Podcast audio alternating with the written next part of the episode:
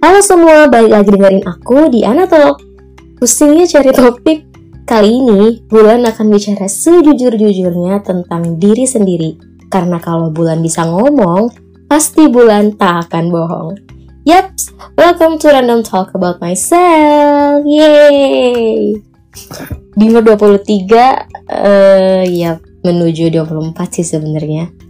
Banyak banget hal nih yang menggantung, mengambang, bahkan menghantui pikiran aku. Banyak yang udah start duluan ya.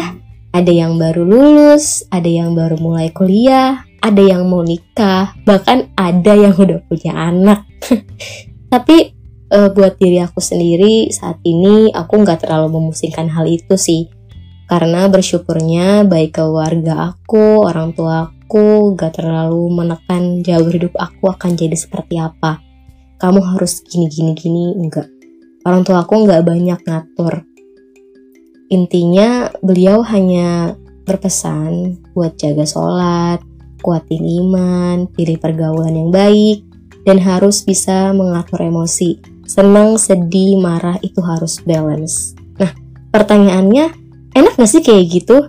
Jawabannya tengah-tengah ya, antara enggak sama iya. Pasti namanya juga hidup ya, hitam dan putih, dimana ada yang enak, pasti ada aja nih yang gak enaknya. Mungkin kalau dilihat-lihat dari sisi lain, wah enak ya hidupnya bebas, gak ada tekanan batin atau segala macem lah, pasti mentalnya stabil nih, karena kan hidupnya ya sesuai keinginannya dia. Waduh, enggak juga guys, tekanan batin atau kayak galau, gundah-gundah segala macam itu pasti ada aja. Apalagi kan aku ini lahir dan dibesarkan dari keluarga yang sederhana ya. Orang tuaku saat ini juga bukan orang yang punya penghasilan tetap atau bahkan dana pensiun, itu nggak ada.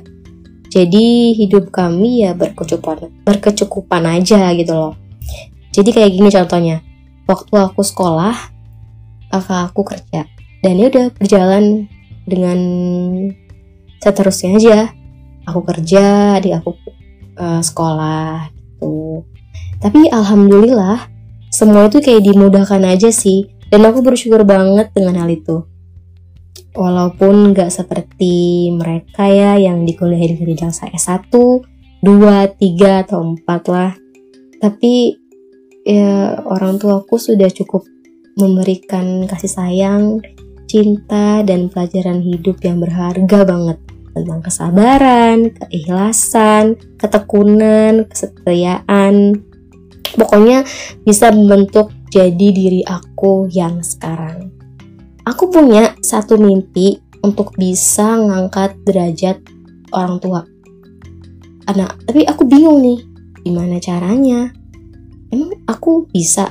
Nah, aku pernah baca dari quotes atau kayak kata-kata mutiara gitu deh. Katanya, kamu gak perlu ngeluarin harta, uang, ataupun gelar setinggi mungkin buat ngangkat derajat orang tuamu. Kamu hanya perlu menata akhlakmu, perbaiki sikapmu, dan taat kepadanya. Dan itu semua gratis. Jadi misalnya gini, kalau sikap kamu baik nih, pasti di pikiran orang, oh ini orang tuanya siapa? Pasti yang diincar pasti orang tuanya. Karena kan dia udah berbuat baik, udah sikapnya baik yang bikin orang-orang tuh kagum sama dia. Jadi intinya tuh didikan orang tua itu emang penting banget buat membentuk anak loh jadi lebih baik. Aduh maaf aku lagi pilek. Dan dan itu semua tuh kayak aku tuh udah memang dibekalin sama mama, udah dinasehatin juga kalau ya emang harus kayak gitu. Pesannya buat aku di setiap aku selesai curhat, pokoknya tetap jadi baik apapun yang terjadi. Itu udah cukup buat mama. I love you so much ma, love you lah. Dan aku juga punya cerita sih sebenarnya tentang teman aku. Dia itu jadi dituntut buat kuliah sama ibunya karena saudaranya itu kuliah juga, tapi sedangkan dia itu belum. Tapi sebenarnya masalahnya tuh kompleks banget sih. Dia tuh bukan yang nggak mau kuliah, karena dia tuh cuma mau nunda dulu. Ada sesuatu yang harus didahulukan, dan masalahnya itu dia nggak bicarain sama ibunya. Jadi si anak mau ini, si ibunya mau ini, jadi nggak sinkron tuh loh. Jadi nggak ketemu ujungnya. Ya jadi kayak miskomunikasi gitu ya. Kesana jadi kayak dia tertekan lah dengan yang ibunya dia mau sama apa yang dia rencanakan itu beda. Aneh ya. Ya pokoknya doa yang terbaik aja lah buat dia ya. Semoga bisa cepat-cepat ketemu jalan keluarnya, dan bisa mungkin lebih baik terbuka aja deh. Jadi nggak ada beban gitu loh buat di hati dia, ya nggak sih? Gampang tuh sebenarnya. Tapi ya mungkin susah, tapi nggak tau lah gimana. Pokoknya terbaik lah buat dia ya. Nah, kalau cara balikin mood, kalian gimana? Kalau aku sendiri sih gampang banget ya. For information, aku suka banget sama coklat. Jadi kalau rada-rada bad mood sedikit, ya udah makan aja coklat dikit-dikit ya. Terus cari hiburan lain deh, kayak ngobrol sama temen, mampir-mampir ke kamar kosan temen, bercanda-bercanda ya kan. Tapi ngobrolnya topik yang lain ya, nggak masalah hidup, topik-topik yang membangkitkan semangat kebahagiaan. Terus udah deh, hilang gitu aja, nggak usah lama-lama. Tapi kalau dipikir-pikir, kayaknya kalau tiap hari makan coklat tuh serem juga ya. Makanya aku kayak ganti gitu loh, ganti menu, ganti untuk mengeksplor lidah aku nih. Aku coba matcha, dan ternyata aku suka guys. Oh my god, matcha tuh seenak itu. Plus semangka, oh my god itu enak banget. Semangka dingin-dingin ya kan, lagi pusing makan itu. Itu udah bener meredam banget sih sebenarnya. Udah aku udah happy lagi setelah itu. Tapi by the way itu coklat sama matcha itu sama gak sih gulanya? Takutnya nggak beda jauh ya, sama aja ya, gimana ya? Soalnya serem banget guys diabetes itu, jadi kalian harus mengurangi gula ya, itu nggak bagus. Perut jadi buncit dan nggak bagus buat tubuh, nggak berlebihan tuh nggak bagus ya.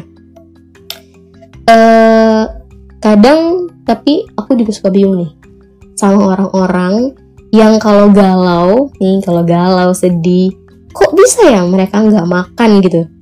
Ya kan, gak makan sampai berhari-hari, kayak ya ujung-ujungnya jadi mereka jadi kurus gitu tanpa harus perlu diet.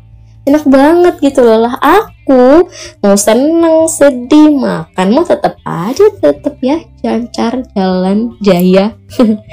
Sepertinya batu tersakiti itu gak membantu aku untuk blow up guys. Gimana ya, udahlah syukuri saja apa yang aku jalani sekarang. Kan yang penting sehat, gak berlebihan, dan gak kekurangan. Nah, next aku juga mau ngasih tahu ke kalian nih, kalau aku tuh punya sikap yang gak patut ditiru. Jadi gini, aku punya kebiasaan yang kalau gak suka sama orang itu, atau kayak pernah bikin kecewa, bahkan terjadi perselisihan dimana bisa merugikan masing-masing, itu aku langsung cut off guys. Bahkan ngelihat mukanya aja aku nggak mau. Jelek banget kan, nggak boleh kayak gitu woy, nggak boleh. Tapi gimana ya, itu udah jadi kayak prinsip aku gitu loh, udah tabiat. Jadi aku punya pemikiran kalau kamu mau temenan sama saya, ayo. Enggak ya udah. Nih ya kalian, jangan mau bertahan atau temenan sama orang yang gak ngasih feedback baik atau kayak sesuai sama apa yang kalian kasih itu. Jangan guys, jangan mau fix run. Masih banyak kok orang temen nih yang mau sama kamu, temenan sama kamu, interaksi sama kamu. Cuman kamunya aja mungkin yang kurang explore gitu loh. Intinya kamu harus tetap jadi diri sendiri ya. Gak usah ngemis, gak usah sedih kalau gak diajak atau gak dihargain. Roda kehidupan itu berputar. Jadi apa yang kamu alami pasti dia juga bakal ngerasain. Allah tuh maha adil guys, oke? Okay? Jadi gak usah galau dan jadi ciut hanya karena hal itu. Nah kemarin aku ikut kajian nih dan dapat ilmu juga tentang silaturahmi. Jadi ceritanya kayak gini, kamu berhak atau boleh lah ya jaga jarak sama orang sampai ngeblokir, unfollow atau segala macem dah, itu nggak apa-apa ya, karena itu hanya sebatas pertemanan via sosmed dan tidak memutus silaturahmi. Lain hal dengan kamu itu masih peduli dan ada selagi dia butuh, itu termasuk jalinan silaturahmi juga kok ya. Jadi walaupun kalian kayak takut nih kan ya, kalian kecewa sama orang terus kayak aku mau jaga jarak aja, jadi nggak apa-apa. Tapi kalau selagi dia butuh pertolongan atau kayak memang dia lagi ada masalah atau gimana, kamu harus tetap peduli sama dia, dan itu harus ya, jangan sampai enggak. Itu tetap yang namanya silaturahmi. Walaupun kalian jauh, tapi masih bisa saling peduli, itu tetap silaturahmi ya. Jadi jangan pernah putus seperti itu, oke? Okay? Karena Islam cinta damai, yeay. Udah ya, segitu dulu kayaknya random talk kali ini, bener-bener random ya. Makasih udah dengerin, sampai jumpa di perbincangan selanjutnya. Bye-bye.